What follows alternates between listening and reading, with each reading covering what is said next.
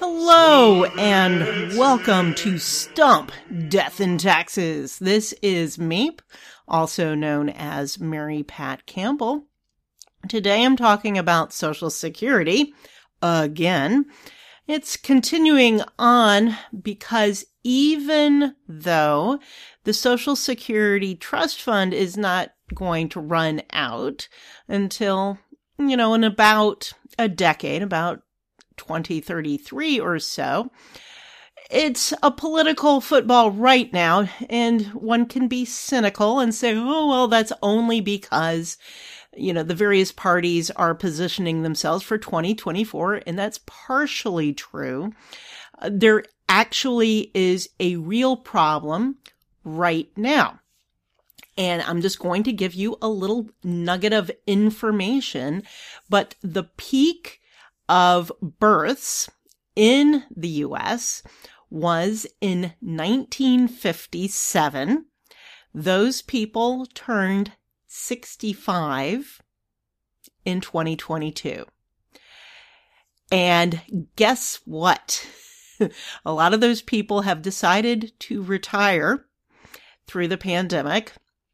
Cash flows for Medicare, so they're all Medicare eligible now. And some people may say, well, what about immigration? Well, uh, patterns of immigration that those age groups aren't terribly different. We have this pig and a python and that peak of those born in that year are going through. Now you're not going to see a peak for that year, age 65 per se, because of course, sorry, with mortality rates, they're dying off. But what's happening with cash flows is things are going in the wrong direction. Uh, cash is going out of the Social Security uh, Trust Fund and things are, well, Medicare is a different situation that's a little complicated. And that's actually my story for today. We're in a transitional period. The trust funds or the trust fund for Social Security, uh, old age benefits are going to run out, uh, around 2033 or so to 2035 or so, you know, give or take a few years. And Medicare is more complicated, but what I want to talk about today is how everything kind of interacts. And once you start messing with one part, other parts come loose. But I'm going to talk a little bit about the arguments over some of the numbers. And I'm going to start going all the way back to January. There was a piece in Think Advisor uh, a crash course in Social Security's funding woes. I will provide links in the show notes to all of these and you can look at the original sources. So let's go to this piece from January 26, 2023. And there are projections. So there's projections from the Congressional Budget Office, the CBO, and then there's the Social Security Trustees report. And yes, these are partially political, not the CBO so much. Um, but the Social Security Trustees report is partially political, but the trustees report does take as input um, the from the Office of the Chief Actuary, which uh, does a variety of projections using different uh, assumption sets. So there's like a baseline set, some aggressive, some optimistic, pessimistic sets for fertility, immigration, uh, longevity projections. And then the trustees which are, you know, political appointees, they make a choice among those different sets. But frankly, for the um, trust fund running out part, uh, there's not really much of a difference of when it runs out for which set you pick. Unless, and this is not one of the choices you get to pick, by the way, from the actuaries.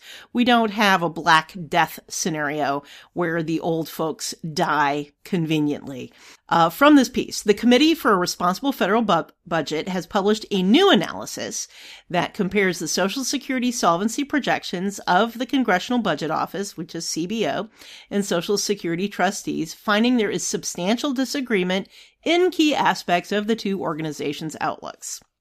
In addition to comparing the two solvency projections, the CRFB analysis also offers a blueprint for restoring Social Security's long term financial health, pointing to a variety of possible tax increases or benefit formula adjustments that could be undertaken either alone or in concert to put Social Security on a sounder financial footing.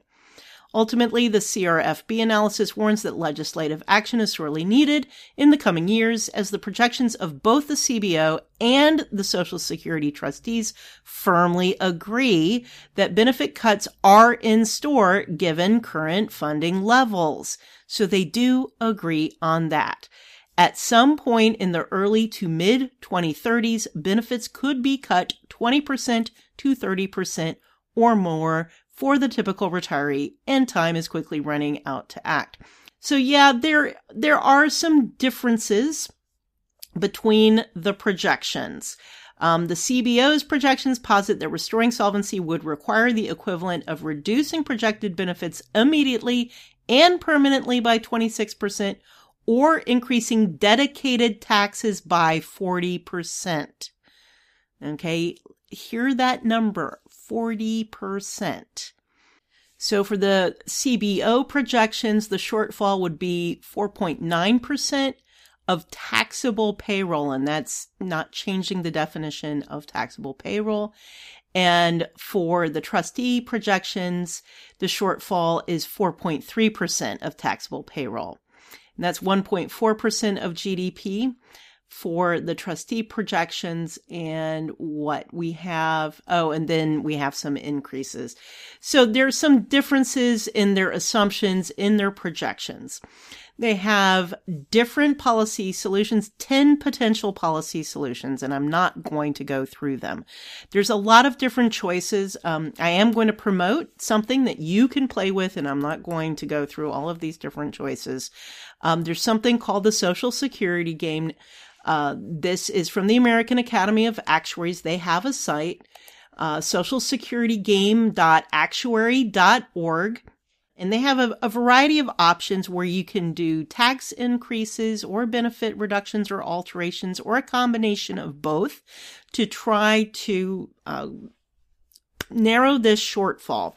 Uh, some of the uh, proposals, and these are pretty common proposals. One of them, and I want to highlight this one because this is a very popular one, and this is one I think will go through eventually, is to get rid of the wage cap for uh, taxation.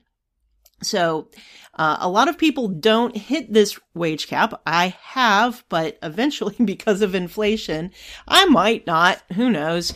In 2022, this wage cap was $147,000. So the first $147,000 you got taxed for Social Security, old age, disability, and survivor's benefits. Now, there is no wage cap for Medicare taxes. Just thought I'd mention that. Um, now, this was a 2.9% increase over the cap in 2021, which was 142,800 dollars.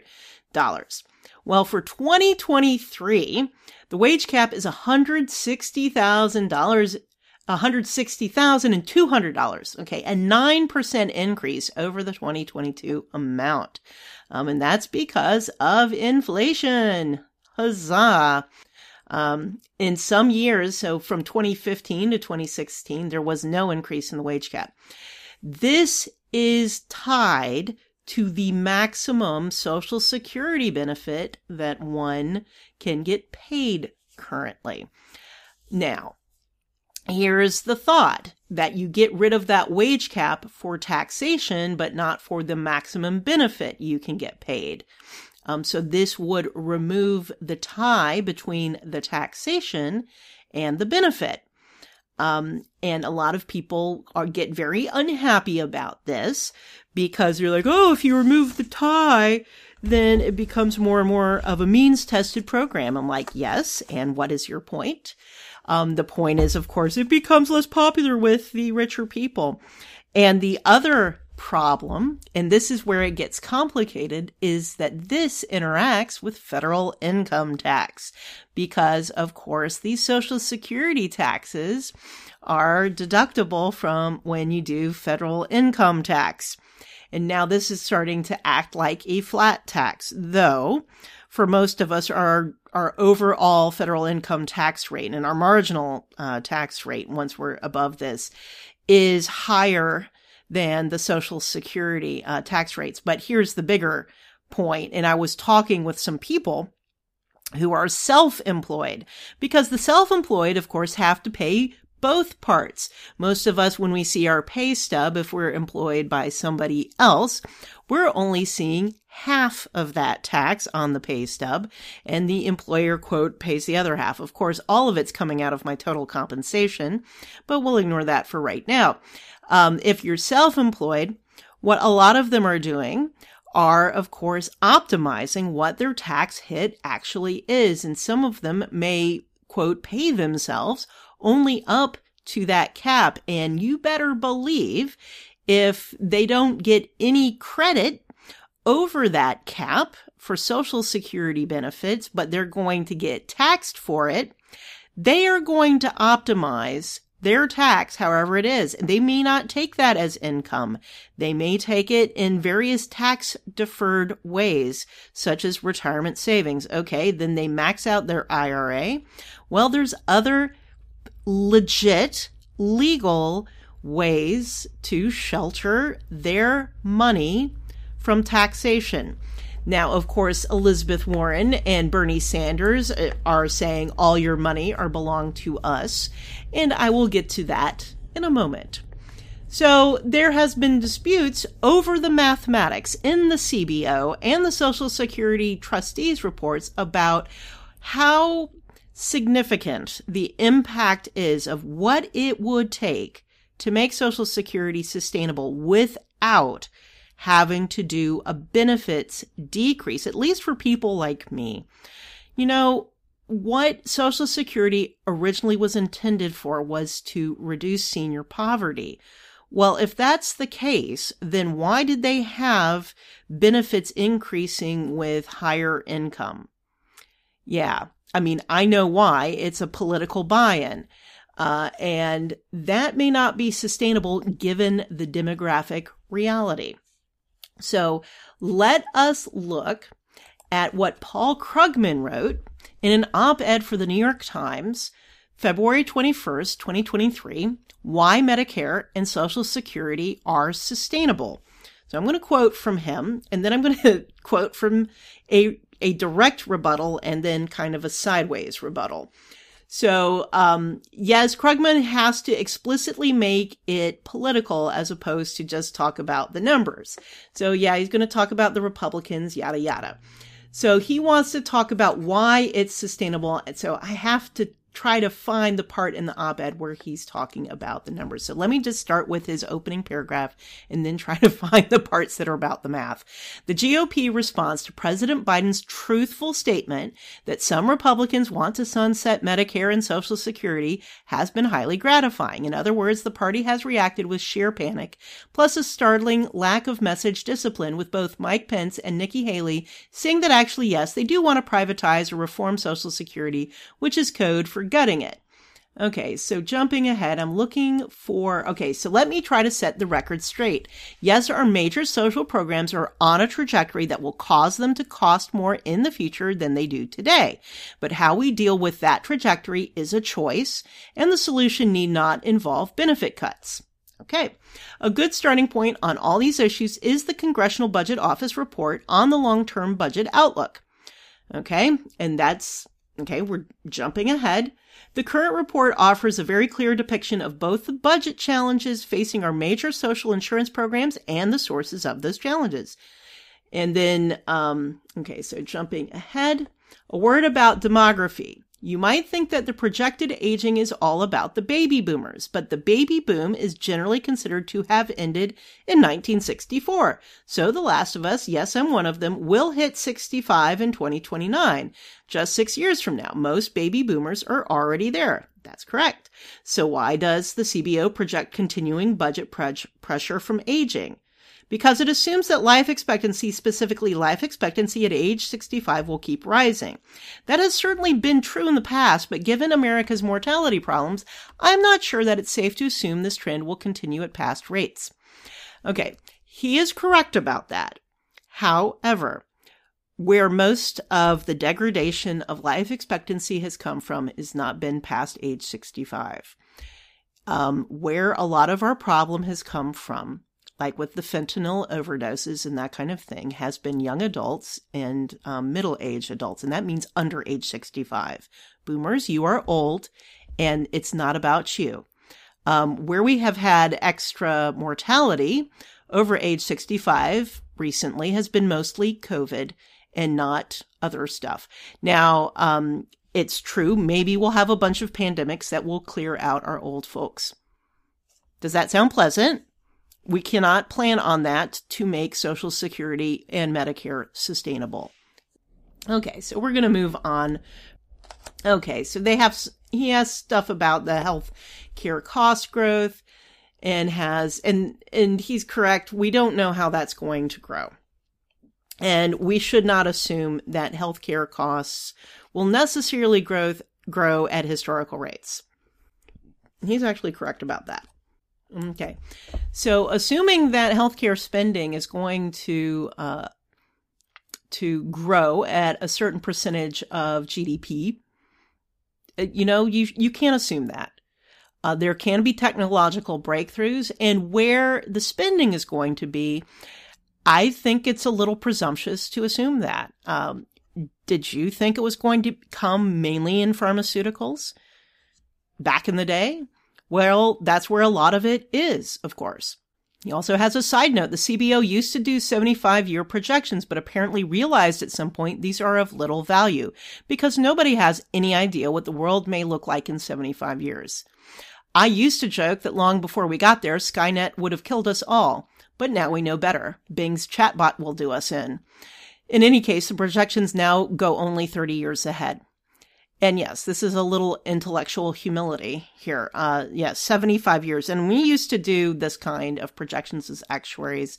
There are reasons you might want to do a 75 year projection, um, mathematically, even though it's not terribly realistic to do that. Anyway, CBO projections now show social insurance spending as a percentage of GDP eventually rising by about five points, which is still a lot, but not unimaginably large. And here's the thing half of that is still the assumed rise in healthcare costs. And there are things we can do to control costs that don't involve cutting off Americans' benefits. Bear in mind both that U.S. healthcare is far more expensive than that of any other nation without delivering better results, and that since 2010 we've already done quite a lot to bend the curve. It's not all at all hard to imagine that improving the incentives to focus on medically effective care could limit cost growth to well below what the CBO is projecting even now. And if we can do that, the rise in entitlement spending over the next three decades might be more like 3% of GDP, and that's three percentage points. That's not an inconceivable burden. America has the lowest taxes of any advanced nation, given the political will. Of course, we could come up with 3% more of GDP in revenue. Three percentage points more of GDP in revenue. I'm sorry, I am changing his words to be more precise. Okay. Social Security and Medicare aren't inherently unsustainable, doomed by demography. Well, let us see. So I did not go to the 30 year projection. Um, I did see the Social Security 30 year projection, but let's just go to the 10 year projection from the February visual summary for budget and economic outlook from the CBO. And on their third page, outlays by category by percent of GDP. They have mandatory, it's not really mandatory, discretionary and net interest. Um, so the mandatory, at Social Security and Medicare, is at about 15% of GDP versus discretionary at about 6% and net interest rising. And then when one looks at the various revenues as percent of GDP. Well, you can go by category, but let's do overall. Your outlays are at about 25%. It's, you know, gently rising, but at about 25% of GDP, whereas your revenues are at about 18% of GDP. That's quite the gap between outlays and revenues, and that's definitely not sustainable. So that gives you an idea of why the trust funds for both Medicare and Social Security are running out. Um, if one looks at where the federal revenues are coming from currently, from the CBO, individual income taxes, you know, that's about 10% GDP, payroll taxes about 6%. Corporate income tax is about 1.4% and other about 1.1. But let's get to the rebuttals to Krugman's stuff. Uh, Brian Riedl, a couple days after uh, Krugman, had an op ed in the New York Times. Now, he did not rebut Krugman himself, he was rebutting uh, the State of the Union address by Biden. Uh, so that makes a little that makes some sense. Everybody is responding to what President Biden said in the State of the Union address. And yes, a lot of people are making it political. Oh, Republicans want to kill Social Security, yada, yada, want to sunset it. Uh, let's remember what the whole point of the trust fund. People were like, oh, it's generational equity. Well, what it really is, is so that Congress doesn't have to budget for it every year. The trust fund gives it a mechanism to keep going year over year. Um, that there is an accounting on paper that, okay, we collected these taxes that were dedicated to Social Security or to Medicare um, even though we were spending this money for other stuff years ago and accrued other debt at the same time because we were spending it on goodies we preferred to spend it on. Uh, and now in 2022 and 2023, as all the boomers are retired and all the money is going out, and on paper, the trust fund is going away.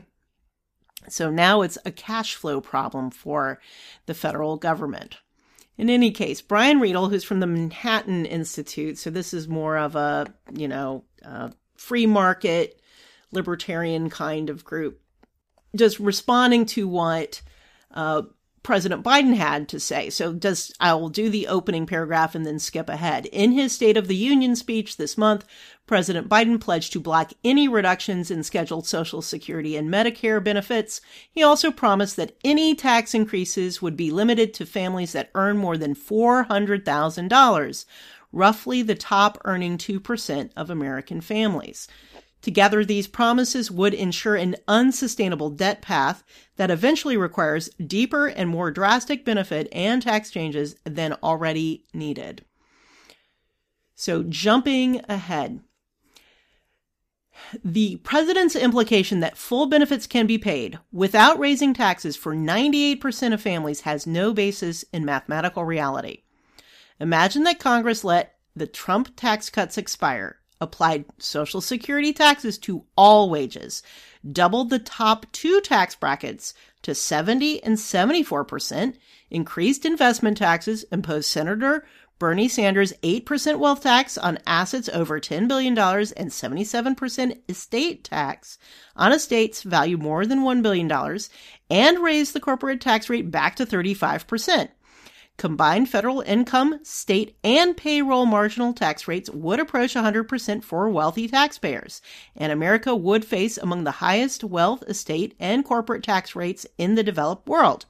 Yet total new tax revenue, 4% of GDP, would still fall short of Social Security and Medicare shortfalls that will grow to 6% of GDP over the next three decades. Not even having the defense budget would close the remaining gap. More realistically, if these programs aren't reformed, the middle class will have to short- shoulder the burden, just as it does across Europe. And the burden is huge. Closing with taxes the aforementioned Social Security and Medicare shortfalls would more plausibly mean raising the payroll tax by 9 percentage points and imposing a 20% value added tax. Taxes haven't been raised that sharply since World War II, back when tax revenues consumed a much smaller share of our economy, and there were many more untapped revenue sources. And this is one of the big problems. There is a demographic problem. One of the problems is, of course, there's not enough rich people. Like, even if the rich people would sit and take it and would actually be taxed that much. And no, they wouldn't sit and take it, by the way. Um, but let's just pretend they would. You wouldn't get enough money. And that's part of the problem. So the question is what is sustainable and what can actually work? But it's like, can you get from here, where we are right now, to there politically? Eric Boehm at Reason magazine came up with a direct rebuttal to Paul Krugman. And so that's, you know, answering that op ed that Krugman did. There are problems with this article as well. Um, so one of the items he addresses has to do with the healthcare cost growth. And at best, and this is true it really only makes a difference of a few years of when the insolvency occurs. So, does it really make a difference of a couple of years? Not really. And when I saw like 4.3% versus 4.9% of GDP, I'm like, frankly, they're the same number from an actuarial perspective. Yes, it does make a big difference in GDP. That's actually a lot of money, but it's a range. This is, these are assumptions. Uh, to quote from Eric Boehm's piece, uh, Krugman speculates that mortality rates might continue to drop. While that might be good news from an actuarial perspective, I'm sorry, we're not going to say that's good news. It seems both morally horrifying and incredibly risky to base a long term entitlement program on the assumption that more people will die at a younger age. In fact, Krugman gets this point exactly backward. Instead of banking on a decline in life expectancy, Congress ought to raise the eligibility age for collecting benefits from Social Security and Medicare. That would create the same demographic benefits on the accounting side, even as people live hopefully longer, better lives. Krugman would no doubt see such a change as an unacceptable benefit cut, but in reality, it would restore Social Security to its proper role as a safety net for the truly needy, not a conveyor belt to transfer wealth from the younger working population to the older, relatively wealthier retired population. When Social Security launched in 1935, the average life expectancy for Americans was 61. That's changed, so the program's parameters should too. Now, I had an argument with one of the actuaries who made arguments like this. First off, we shouldn't be talking about life expectancy from birth. We should be talking about life expectancy from age mm, 25, which is kind of the age uh, where you start accruing your Social Security credits, as it were. So we start from there, not birth. In 1935, infant mortality was a lot higher. And, you know, did we have antibiotics? We didn't have antibiotics then. Uh, there was a lot of childhood mortality too. Um, so actually, we need to be looking at life expectancy from age 65. Uh, one of the things to note was what was the labor force uh, participation rate at age 65 or over age 65. It actually was a lot higher and that dropped after Social Security came into being. Now, part of that was because people were working after age 65 because they had to. They didn't have any retirement savings. Um, so this really did help many seniors. But one of the things that we have noted from so, uh, Society of Actuaries experience studies is, you know, not all groups have the same life expectancy uh, from age 65 or from age 25. And it definitely d- differs by socioeconomic quintile. So, something to keep in mind. Okay, how does Social Security work now you know, people with the higher incomes get higher Social Security old age benefits. Like, well, they pay higher taxes. Okay. But is this sustainable? Can we afford this? Is this really what we should be doing? Again, remember the original stated purpose of the program was to prevent senior poverty.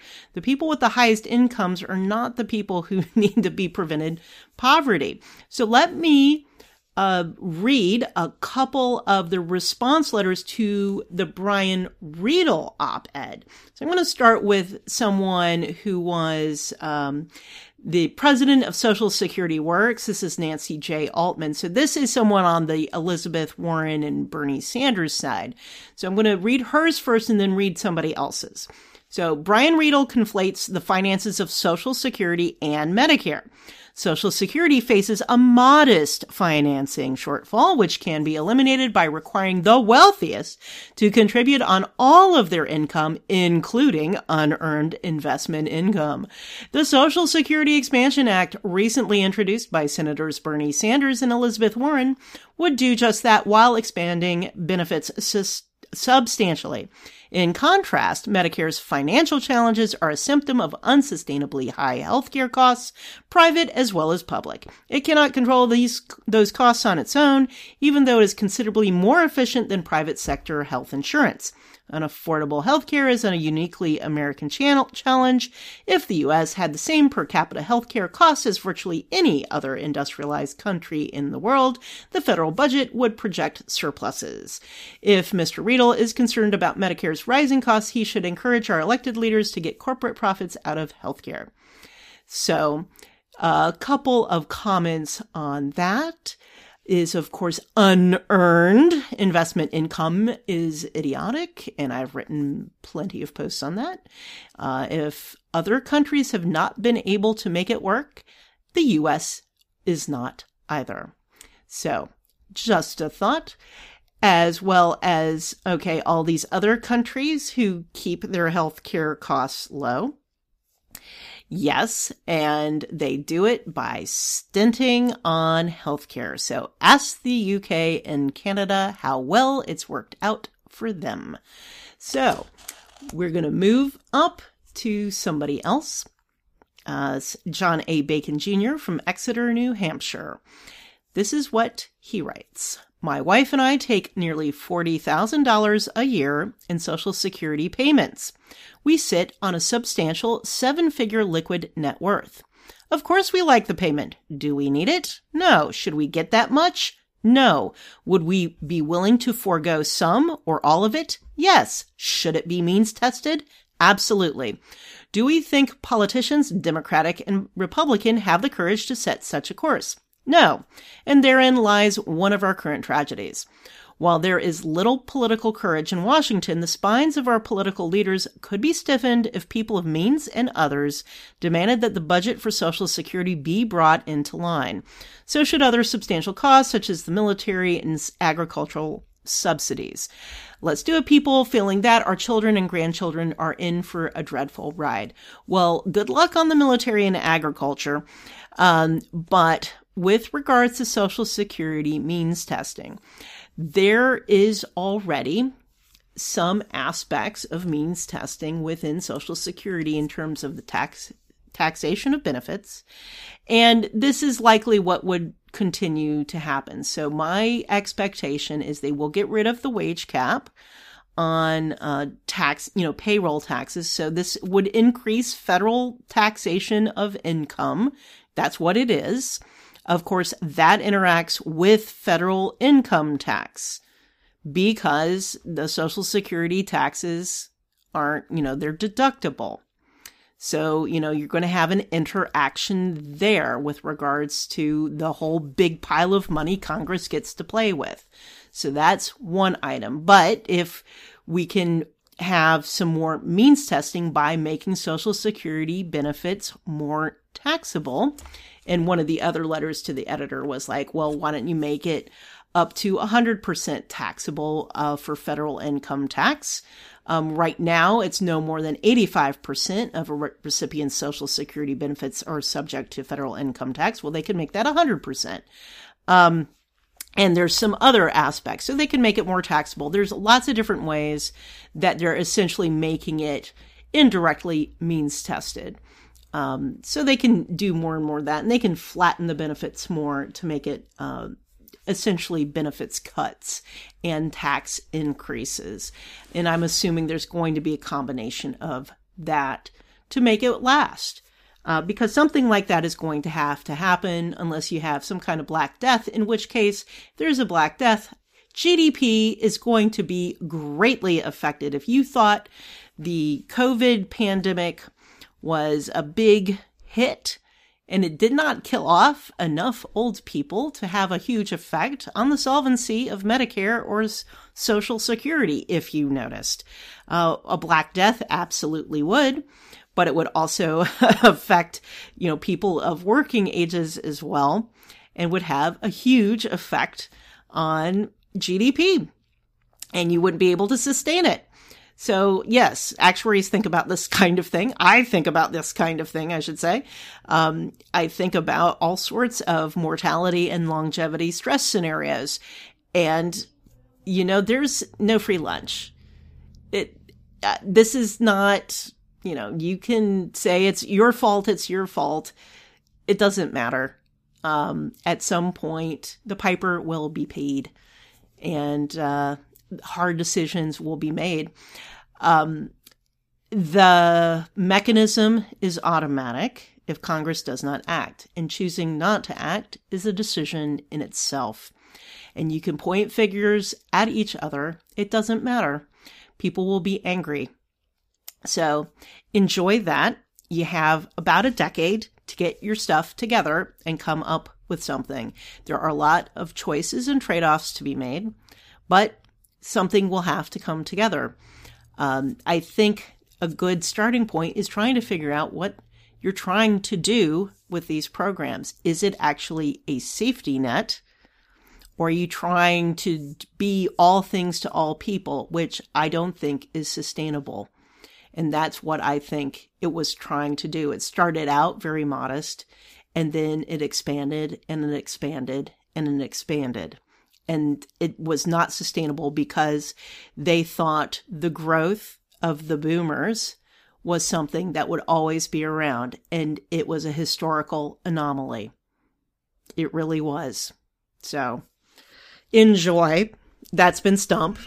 Death and taxes. Talk to you all later.